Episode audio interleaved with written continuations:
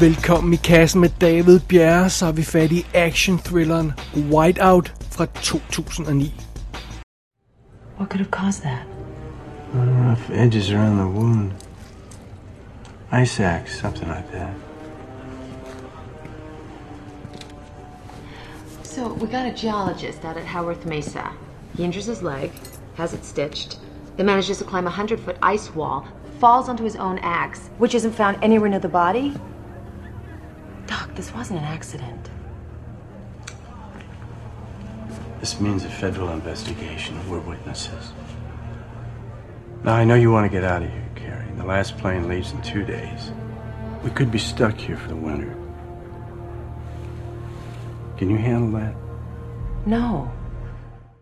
Jeg har sådan lidt en fast tradition, et ritual, om man så må sige. Hvert år, når sommervarmen sådan starter, så hiver jeg fat i et par faste film, der er fulde af sne og kulde, som en protest mod sommervarmen. Og en af de film, jeg fast hiver fat i, det er Whiteout. Og jeg indrømmer blankt i tidens morgen, da den fik premiere, der fik den en hurtig anmeldelse i WD's Definitive DVD podcast, men det er 11 år siden nu. Og jeg har set den, som man måske kan regne ud, mange gange siden, så jeg tænkte, at nu var det tid til at give den en lidt mere grundig anmeldelse. Den store forkromede i kassen behandling, det har den her film i hvert fald fortjent. Men før vi når så langt, så skal vi lige have fat i historien her i Whiteout først. Og udgangspunktet er sådan set ret simpelt. Denne her historie handler om det første mor på Sydpolen. Da, da, da, da. Vi følger den plagede US Marshal Carrie Stetko, der er udstationeret på en forskningsbase. Amundsen Scott hedder den. Og det er sådan en lille forblæst base et eller andet sted ude på, øh, på, øh, på, på Sydpolen et eller andet sted. Og øh, spørgsmålet er selvfølgelig, hvordan er hun havnet der? Jamen, det har noget med en uheldig sag at gøre i hendes fortid, og, og hvad det helt præcis er, det bliver langsomt afsløret i flashback i løbet af filmen. Men det er ikke så vigtigt her upfront. En dag så får Carrie et besynderligt opkald. Der er fundet et lig i sneen. Midt ude i ingenmandsland. Og den her person ligger der død, frosset naturligvis til, til en ispind, øh, uden klatreudstyr, uden vintertøj, øh, og, og ansigtet på den her person er most sammen simpelthen. Og det er det lige man finder midt ude i ingenting. Og det betyder jo altså, at nu har den kære US Marshal et vaskeægte mormysterium på hænderne, som hun skal have opklaret. Og der er en hel række komplikationer i forbindelse med sådan en, en mor efterforskning her på Sydpolen. Fordi for det første, så er der jo elementernes rasen. Altså selve naturen besværliggør alt her på Sydpolen. Det, den praktiske del af efterforskningen bliver besværliggjort. Man skal komme fra A til B, og, og man skal have fat i en pilot, hvis man skal flyve nogle steder hen. Man kan ikke bare gå hen til en anden øh, forskningsbase, hvis man skal spørge nogle folk om noget. Man, man skal indsamle beviser, men beviserne bliver ødelagt i kulden eller blæst ved. Altså, det er besværligt at lave en mor efterforskning på Sydpolen. Og noget andet, der gør den her efterforskning besværlig, det er også, at vintersæsonen er på vej. Så det betyder, at om få dage, så vil alle folk på den her base, hvor Carrie arbejder, plus folk på andre baser rundt omkring syd, på Sydpolen, alle de folk, de vil tage hjem Øh, Sydpolen bliver tømt for folk, bortset fra en lille stab af faste folk, der passer på de her stationer. Men, men hovedparten af Carries potentielle vidner og mistænkte for den sags skyld, vil simpelthen forsvinde i løbet af få dage fra, fra kontinentet. Og, og det det går jo ikke. Så Gary hun må kaste, kaste sig ud i en intens efterforskning, i, i en kamp mod uret og mod elementernes rasen og det hele, og øh, undervejs får hun selskab af en skummel agent fra de forenede nationer, som åbenbart sender agenter ud, og, øh, og så får hun hjælp fra en sympatisk pilot også. Men det viser sig hurtigt, at øh, morderen ikke har tænkt sig sådan bare at blive fundet stille og roligt, så i stedet for går denne her person i gang med at rydde op. Så meget hurtigt bliver et lig til flere. Og øh, ja, så har vi balladen her i Whiteout. Og filmen, den er jo simpelthen instrueret af Dominic Senna. Det var ham, der også lavede Gone in 60 Seconds og Swordfish. Og senest har han lavet Season of the Witch med øh, Nick Cage. Det er Kate Beckinsale, der spiller hovedrollen som Carrie Stedko, Og øh, ja, hende kender man selvfølgelig fra en række forskellige ting. Men bare lige for at få styr på det, øh, om, omkring den her periode i sin karriere, der laver hun Underworld Rise of the Lycans, det laver hun samme år som denne her. Øh, øh, Total Recall øh, remaket er for tre år efter denne her. Og fra øh, fem år før, der laver hun Van Helsing, og, og seks år før laver hun Underworld. Så det er sådan ligesom der, hun er i sin karriere, den kære Kate Beckinsale, som vi jo elsker. Så har vi øh, Gable Magt som Robert Price, der er den øh, FN-agent, der, øh, der hjælper Carrie undervejs, og det er hende de fleste nok, øh, undskyld, det er ham, de fleste nok kender fra Suits tv-serien. Han var øh, hovedrollen, øh, titelrollen i The Spirit, øh, filmatiseringen fra 2008, og så er det ham, der spiller Naked Guy i Spin City-episoden Snowbound. Ha, altså, så det hele er connected her, ja. Anyway, øh, og så har vi Tom Skerritt som Dr. Fury, der er øh, øh, øh, Carries gode ven og, og, og, øh, og hjælper til på, på stationen der, på, på der, der hvor hun, den her forskningsbase, hvor hun arbejder. Og Tom Skerritt kender vi jo selvfølgelig fra Alien og Top Gun og Poltergeist 3, lad os ikke glemme den. Som Delphi, der er den her pilot, der hjælper Carrie undervejs, der har vi Columbus Short, ham øh, vil de fleste måske kunne huske fra Scandal tv-serien, før han blev fyret. Det var vist noget af en skandale. I kid you not. Øh, han var også med i Armored øh, tv, øh, filmen fra, fra 2009, som var super fed, og så har vi haft ham i kassen før i forbindelse med Accepted fra 2006. Så det er det. Så har vi øh, som Russell Hayden, der er en af de her skumle folk, som Carrie møder undervejs, der har vi øh, Alex O'Loughlin. Det er ham, de fleste nok kender nu fra tv-serien Hawaii 5.0, som han jo lavede i 10 år. Og før det, så havde han en mindeværdig lille arc, story arc på The Shield tv-serien. Han var kun med i syv episoder, men han gjorde exceptionelt stort indtryk. Og jeg kan huske, da jeg, da jeg, da jeg sad og så den tv-serie dengang, Shield, så sagde jeg, ham der, han skal have sin egen serie. Well, det fik han, det blev Hawaii 5.0. Så, så sådan er det. Og derudover har vi også som Sam Murphy, der er bare sådan øh, lederen på den her base, øh, hvor, hvor Carrie er. Øh, der har vi Sean Doyle, det er ham de fleste vil kunne huske som Aaron Wright i The Expanse tv-serien, hvor han er en mean motherfucker, men her han er han altså bare sådan lidt random nice guy, som, som, øh, som vi har med på, på, øh, på rollelisten. Men det er meget sjovt, fordi man kan ved instantly kunne genkende hans ansigt, nemlig, hvis man kender ham fra fra den tv-serie naturligvis. Derudover så skal vi også lige have med, at filmen jo rent faktisk er baseret på en tegneserie, eller en graphic novel, må vi hellere kalde det, der er skrevet af Greg Rocka, Rocka hedder han, og tegnet af Steve Lieber. Men øh, det vender vi tilbage til lidt senere. Det er setupet på Whiteout. In less than three days, we begin the winter over. The sky turns black and it stays that way for half a year. Now, nature did not intend for you to survive out here, but here you are, and here I am. To teach you how not to die. Come on. Nothing to it. Time.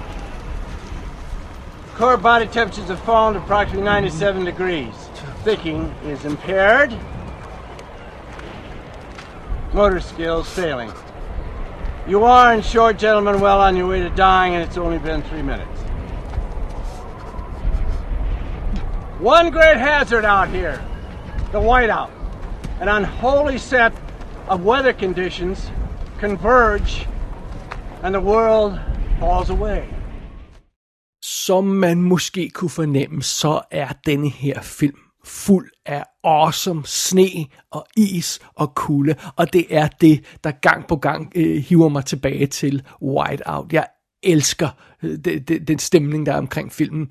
Og så foregår den her jo film jo altså simpelthen på, på Sydpolen for helvede, altså Antarktika, det, det, det koldeste og mest isolerede, øh, den koldeste og mest isolerede landmasse på kloden, siger de rent faktisk i den her film, og det er jo også det, vi, øh, vi, vi ved, fordi det, altså, det er en fantastisk location. Jeg elsker at se film, der foregår på Sydpolen, eller Nordpolen for den sags skyld, men, men, øhm, men det er jo altså Sydpolen, hvor der er alle de her forskningsstationer og, og, og alt muligt halløj. Øhm, en film, jeg øh, varmt kan anbefale, pun intended, i den her forbindelse, det er en film, jeg har anmeldt øh, tidligere her i kassen, øh, som hedder Antarctica, A Year on the Ice. Det var altså en dokumentar, der fortæller om livet i løbet af et helt år på Antarctica. Og hvis man ser den film, så får man rent faktisk en fornemmelse for, hvad det er, der foregår her i Whiteout. Det her med, at der er en hel masse folk, der arbejder i løbet af en periode, og så rejser de alle sammen hjem, og så er der nogle få folk, der er tilbage, og så kommer, vender alle de her forskere tilbage, når der er gået et halvt år, og, og, so, og solen begynder at stoppe igen. Øh, øh, og hele den der rytme i øh, arbejdet på Sydpolen, det får man altså et rigtig godt indblik i i den her dokumentar, der, der igen varmt kan anbefales. Og, og så er der jo selvfølgelig også en anden øh, film, der foregår i den her sådan, øh, fantastiske location øh, øh med sne og is og, og isoleret og haløjser. Det er selvfølgelig vores allesammens øh, favorit body horror film, The Thing fra 1982. Den har jo også den her vibe med en isoleret base midt i sne og is og, og, og katastrofer og sådan noget. Så, så det er fantastisk. Meget kan man sige om Whiteout, men den del af opskriften, den del af, af det, der foregår øh, øh, i det her isolerede, iskolde helvede, det, det, har, det har filmen på plads. Øh, vi, vi får fornemmelsen af, hvor utilgiveligt det her sted er, hvis der er noget, der går galt, hvis man bliver fanget ude i en, i en, i en snestorm, og, øh, og, og, og det, det, det, det, det billede for filmen malet ret effektivt, og, og så får den også vist os, hvor, hvor, hvor smukt det her område kan være, når, når der lige er lidt ro over det hele, og man bare ser de her snedækkede sletter, og himlen, der er lyst op og sådan noget. Alt det, det fanger Whiteout virkelig godt. Og øh, øh, filmen får, får fedt etableret location, og den her base og de udfordringer, der, der medfølger i at bevæge sig rundt her på Sydpolen, og, og, og jeg elsker bare at se det. Jeg, jeg er bundet af at, at, at sidde og se en film, der handler om det. Øh, det kan godt være, at der ikke er andre, der er, men, men jeg elsker at se det, øh, den historie, eller, eller det, en historie, der udspiller sig på den location, som Whiteout gør her. Det, jeg, jeg synes, det er super fedt. Så det er det. Men altså, fair nok, øh, Whiteout er ikke en af verdens mest elskede film, og jeg fornemmer, at, at der er sådan generelt had mod den her film, så det tror jeg roligt, jeg kan sige. Øh, den har 7% på Rotten Tomatoes. Det er meget, meget lavt. Men når det er sagt, så synes jeg også, det hører med til historien, at der er bare nogle film, der nærmest er født med sådan en skydeskive på maven. Det er som om, de aldrig får en reel chance. Øh, det, øh, jeg ved godt, det ikke er sådan, det foregår, øh, men altså nogle gange føles det som om, der er holdt et eller andet møde i anmelderens klub, og så har man sat sig ned og besluttet, at den her film skal man have, og det skal bare have kniven, øh, lige meget om den er fortjent eller ej. Øh, øh, sådan foregår det naturligvis ikke i virkeligheden, men, men det, man kan nogle gange godt føle det sådan, når man, når man for, når man fornemmer sådan en væg af kritik, der går mod en film. Øh, og, og tit er, er, er det ikke så nuanceret kritik, der, der, der reelt øh, kommer mod sådan nogle, nogle film, der får sådan et angreb. Og jeg fornemmer, at Whiteout er en af de film, der sådan nærmest generelt blev angrebet af alle. Men lad os prøve at give den her film Whiteout et fair shot. Hvor slem er den her film egentlig, når det kommer til stykket? Hvad er det egentlig, der går galt for den her film? Hvis der i, altså overhovedet går noget galt. Nej, det gør der. Men lad os se på, hvad er det helt præcis, der går galt for den her film? Well, en af de ting, der i hvert fald ikke hjælper Whiteout undervejs, det er det visuelle. For jo jo, øh, den har en masse fine scener, der er skudt on location. Ikke on location på, på Sydpolen, det er i Canada sted, men altså, øh, øh, der er skudt på sne, sneblæste øh, øh marker, skulle jeg til at sige. Øh, så, så den er skudt rigtige steder. Det ser, det ser fint nok ud, og, og, øh, og scenografien er også øh, flot lavet med det her, øh, den her base og alt det her løjse. Alt det er fint nok. Nej, når jeg snakker om det visuelle, så mener jeg specifikt de computergenererede effekter. De er et stort problem i denne her film. Hver gang filmen må støtte sig til computereffekter, så ser den falsk ud. Første skud i første scene i den her film ser falsk ud.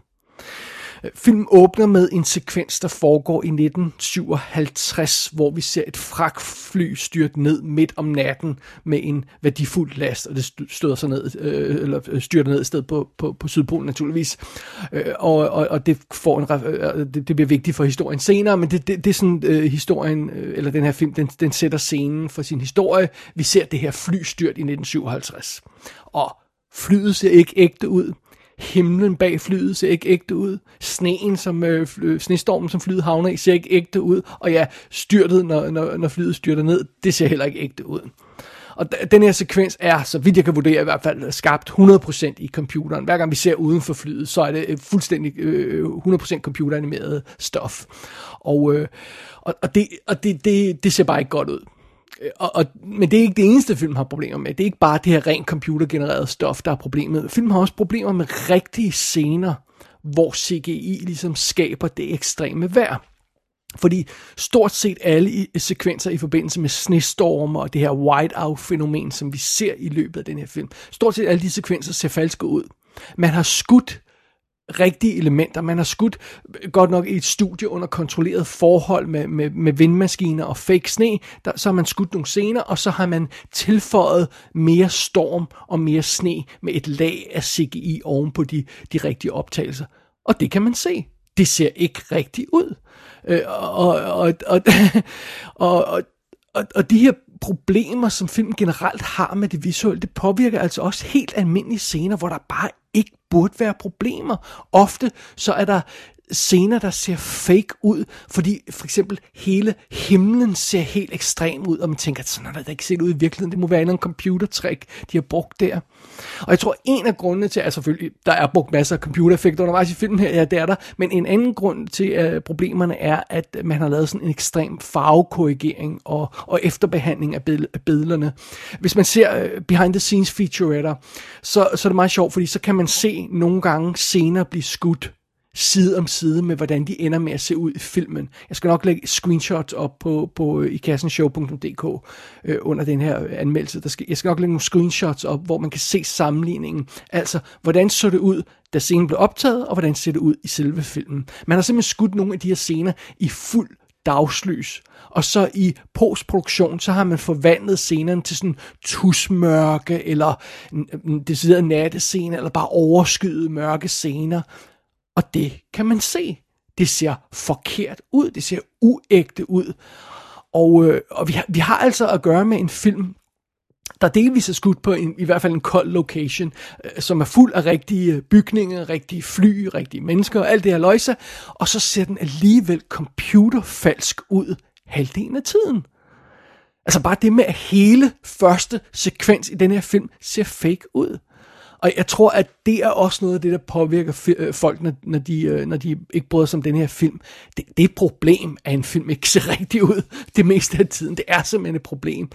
Og, øh, og apropos øh, filmens look, og hvordan den sådan visuelt ser ud, så er der altså en anden ting, der heller ikke hjælper på troværdigheden, når, vi, når det gælder det visuelle. Det er Kate Beckinsale. Hun ligner en fotomodel i hele filmen. Det er lige meget, om hun har været fanget i en snestorm, og hun er blevet jaget af en øksemorder. Hun ser perfekt ud med perfekt hud og perfekt makeup hele tiden. En ting er, at hun ikke ligner en US Marshal, øh, og det er et problem.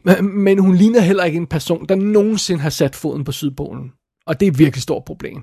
Og det er egentlig spøjs, fordi om ikke andet, så kan Kate Beckinsale godt spille badass. Altså det gør hun i Underworld, det gør hun i eh, Total Recall, det kan, det kan hun godt. Hun kan godt sælge en sej chick-rolle, og, og det er jo også det, hun skulle gøre her i princippet, en sej US Marshal, øh, der godt nok har lidt problemer, men, men, men alligevel hun, det her seje look. Men ligesom om, at man bare har valgt at, at, og, og, og få hende til at ligne fotomodel hele tiden. Og det, og det hjælper heller ikke, at, at filmen sådan insisterer på at, at behandle hende som sådan en, en oversexet Hollywood-stjerne i præsentationen af hende. Altså, vi er nærmest dårligt blevet introduceret for den her karakter, Carrie Stedco, som, som Kate Beckinsale spiller, øh, før vi skal se hende i bad. Altså, og det virker, det, virker, altså, det virker så påtaget og så forkert, og øh, hun, skal, hun læner sig ind og, og tænder for badet i, eller for vandet i, i brusekabinen, og så stikker hun sin mås lige op i kameraet. Hun har godt nok trusser på, men alligevel. Øh, hun stikker måsen direkte op i kameraet, og der er ingen grund til det, og det virker så påfaldende, og det virker så pinligt. Øhm, og, og, og, og det hjælper heller ikke troværdigheden og hele stemningen omkring den her film, og hvordan man kigger på den. Og, øhm, og det sjove ved det hele er, karakteren, sådan som vi ser den her i filmen, er helt anderledes end i tegneserien, der ligger til grund for filmen. Og jeg tror, det er vores cue til at hive fat i selve tegneserien. Hey, see your hands. Lights. Right. Who are you? Relax. I've got ID. Where are the lights? Get that light out of my face now. Robert Price? I'm with the UN Special Investigations Division. Got it. I went to Pole to talk to you about Weiss. How do you know about Weiss? FBI notified us. Your base commander, Murphy, called it in. Was dropped here after the weather cleared. Been here for a few hours. Thought I'd let you two sleep. By lowering that gun? You mind telling me why the UN's interested in the murder of a geologist? This isn't just a murder. This is the first murder in Antarctica, and now our second. I don't have to tell you how sensitive this is. We don't want this to become an international issue. Som jeg nævnte tidligere, så er Whiteout baseret på en graphic novel, skrevet af Greg Rucka og tegnet af Steve Lieber. Og øh, det er faktisk første gang, jeg har læst den her op til den her anmeldelse, fordi jeg har altid bare set film og nyt film, og så tænker jeg, at der er en, øh, en tegneserie, det skal jeg lige have læst en dag. Øh, men well, i dag, der tog jeg dem sammen, fordi igen, vi skal give den ordentlig i kassen øh, behandling, den her film, så, øh, så, jeg, så jeg satte mig ned og læste tegneserien. Og jeg var lidt nysgerrig for, hvordan nogle af de her tvivlsomme påfund i krimiplottet i filmen, hvordan de så ud i deres oprindelige form i tegneserien. Det jeg ikke var forberedt på, det var, hvor langt væk fra originalmaterialet filmen reelt er. Altså, hele historien er basically lavet om i forhold til tegneserien. Der er en helt anden stemning i tegneserien. Bare tag sådan noget simpelt som, at basen for handlingen i tegneserien er uh, The McMurdo Station. Det er altså den her store amerikanske faste base på Sydpolen. Uh, det er nærmest en lille by, og det er altså ikke den her lille isolerede forskningsbase, som hovedparten af filmen foregår på. Så det er et helt andet sted. Derudover så er der stort set ingen af karaktererne i tegneserien, der matcher dem i filmen. Altså bare tag vores heldinde Stetko. Hun er en lille, uscharmerende trold med fregner i uh, tegneserien. Det er nærmest så langt, som man fysisk kan komme fra Kate Beckinsale. Øh, og hendes uh, situation i tegneserien er også blevet gjort mere ekstrem. I tegneserien er hun tæt på at blive fyret mens hun i filmen lige har sagt op, fordi nu vil hun væk fra øh, Sydpolen. Og øh, flashback-historien for vores heldinde er også helt forandret i, øh, i, i mellem film og, og tegneserie. Jeg har, jeg har aldrig rigtig brugt mig om flashback-historien i filmen. Jeg har altid syntes, den var irriterende, og jeg havde lidt håbet, at den her tåbelige forhistorie til, til, til, til Stetco-karakteren var, var noget, filmen bare havde fundet på. Øh, men, øh, men, men nej, det, det er også i tegneserien. Og finusen er, at hver gang det kommer op i filmen, at der, der er de her flashback-scener, så bliver jeg irriteret. Og, og, og, og, jeg tænkte, ej, det, det, det, må være, det må være noget Hollywood-agtigt, de har fundet på, øh, hvor de har sådan skåret ud i pap, og, og det, det er blevet vildt irriterende af den grund. Det er nok bedre i tegneserien. Well, faktisk så må jeg konstatere, at det, der er i filmen, er mindre irriterende end tegneseriens variation af de her flashbacks. Det, det, det, øh, det, det, det overraskede mig en lille smule. Der har de faktisk fikset nogle af tegneseriens problemer. Øh, noget andet, som også er forandret i forhold øh, mellem film og tegneserie, det er helten. I filmen bliver han jo spillet af Gabriel Magt, der er en pæn, flot fyr, og, øh, og det er altså meget fint. I tegneserien har den her karakter skiftet nationalitet, job og køn. I tegneserien er det en kvindelig britisk agent, som Stetko hun arbejder sammen med, og som hun i øvrigt bliver lun på undervejs. Øh, øh og der, det, det, det, der gik et stykke tid, hvor jeg gik op for mig, oh, for helvede, det skulle være den mandlige karakter fra filmen, den her øh, kvinde, som, som dukker op i tegneserien. Det synes jeg var meget, meget spøjst. Og som sagt, alle de andre karakterer i, i, i tegneserien er også forandret i forhold til filmen. Øh, skurke, helte, tilfældige karakterer, alt er forandret. Det, det, er, det, det er lidt spøjst. Det betyder naturligvis også, at selve mormysteriet er ændret en del fra tegneserie til film. Øh, krimihistorien, mormysteriet, synes at være det i, i Whiteout-filmen, der giver flest himmelvendte øjne hos folk. Øh, synes jeg, sådan, jeg kan fornemme. Altså, når, når anmelderen de kaster sig over øh, plottet, så kalder de det kedeligt og klichéfyldt og forudsigeligt og uopfindsomt. Altså selve det her mormysterium-plot. Men hvis man troede, at Hollywood havde ødelagt et eller andet super skarpt, effektivt mysterium fra originaltegneserien, så tager man gruelig fejl, fordi mormysteriet i tegneserien fungerer ikke særlig godt. det, det er dårligt forklaret, det er ugennemskueligt, og motivationen bag morerne i tegneserien er bravende ordinær. Øh, tegneserien afslører i øvrigt den skyldige skurk få sider inde i historien. Øh, øh, så hvis man sidder og brokker sig, når man ser filmen, ah, det er nemt at gætte, hvem der er skurken. Well, i tegneserien får man det at vide. Så, I, I don't know. Og øh, jeg indrømmer blankt, at mormysteriet i filmen White Out meget hurtigt bliver temmelig urealistisk. Og jeg indrømmer også, det nogle gange er grænsende til ufrivillig komisk. Men i mindste sker der noget i filmen, og mindst er det her plot sådan på en eller anden plan spændende, og det fungerer langt bedre end det, der er i tegneserien. Alle de her nye ting, som, som Hollywood har fundet på til filmen, fungerer faktisk meget bedre, end man skulle tro. Og hele ideen om det her ned, nedstyrtede fly, som vi ser i starten af filmen, og som bliver et tilbagevendende ting i det her mormysterium, øh, øh, det er slet ikke med i tegneserien. Overhovedet ikke. Og dermed er alt, hvad der har med at gøre med det her fly, er altså ikke med i tegneserien. Det er kun i filmen. Oprindeligt synes jeg egentlig, det virkede unødvendigt at have den her forhistorie med flyet i filmen. Men efter at have set, hvordan historien fungerer uden forhistorie med flyet i tegneserien, så, så har jeg sgu ændret mening. Så, så, så siger jeg, okay, behold endelig forhistorien med flyet i filmen. Øh, fordi det, fun- altså, det fungerer så meget bedre i filmen, end det gør i tegneserien. Og faktisk er der ikke rigtig nogen af de ændringer, filmen har lavet, der får historien til at fungere dårligere. Tværtimod. Øh, øh, øh, jeg må bare konstatere, at den tegneserie er, er, er simpelthen ikke særlig god for at sige lige, lige ud. Det eneste punkt, hvor Whiteout tegneserien fungerer bedre end filmen, det er det visuelle. Fordi serien er tegnet i, i, i flotte, skarpe, sort-hvide tegninger, og der er, nogle, der er nogle fede rammer undervejs, der er nogle, der er nogle flotte kompositioner, og, og filmen prøver at stjæle nogle af de billeder til, til, øh, til, til, til sig selv, men, øh, men de, de, de virker ikke så godt på film, og, øh, og det, det er igen ofte det her øh, unaturlige CGI-look, der ødelægger det hele lidt for filmen, så, så, så det virker ikke så effektivt som de her virkelig skarpe sort-hvide billeder, som, som, som tegneserien kan byde på. Så så, so be it. det, det er det eneste plus tegneserien har, det er altså det visuelle. Det, øhm, det overraskede mig sgu en lille smule. Der er jo en sjov lille sløjfe på historien om filmen versus tegneserien, fordi Greg Rucker, der, øh, der, øhm, der jo så har, har skrevet tegneserien, han, var, han har, har været ude og svine filmen til efterfølgende, efter premieren.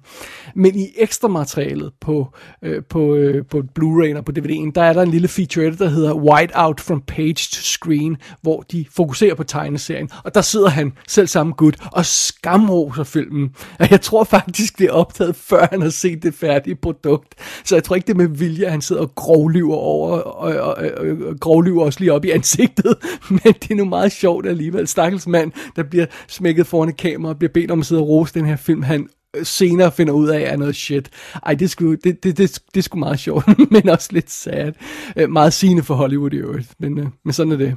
Hvis vi kigger på bundlinjen og på box office, så kan vi konstatere, at White Out-filmen ikke var et hit. Den kostede 35 millioner dollars, og den ser i øvrigt ret billig ud, ikke mindst takket være det her dårlige CGI, men øh, det, er så, det er så noget helt andet. Under omstændigheder, den indtjente 12 millioner dollars på verdensplan. 35 budget, 12 indtjening. Det er ikke godt. Og i øvrigt så havde filmen jo altså premiere i september 2009, men optagelsen sluttede i maj 2007 to et halvt år før premieren. Så den her film har ligget formodentlig sådan cirka to år på en hylde, uden at filmselskabet anede, hvad de skulle gøre med den. De har formodentlig været klar over, at de havde en, en, en frossen kalkun i hænderne, men de har simpelthen ikke vidst, hvornår de skulle sende den ud, og så til sidst har de bare sagt, okay, whatever, vi skal jo hive lidt penge sammen, og, og så, så, så de sendt den ud.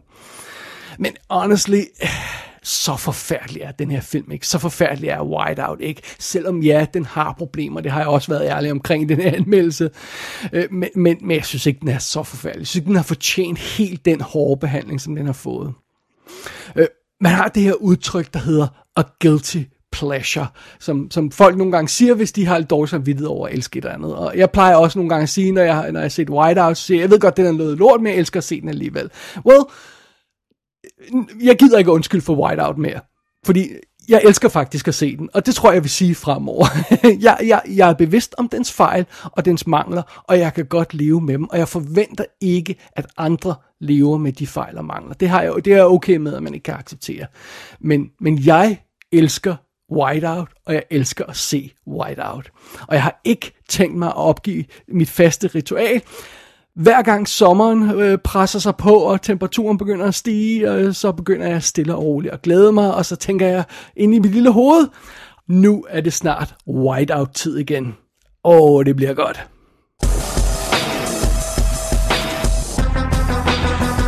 Whiteout er ude på DVD og Blu-ray. Der er sådan cirka 25 minutters ekstra materiale på skiverne, men intet bidrag fra instruktøren. Meget sigende. Gå ind på ikassenshow.dk for at se billeder fra filmen. Der kan du også abonnere på dette show og sende en besked til undertegnet. Du har lyttet til I Kassen med David Bjerg.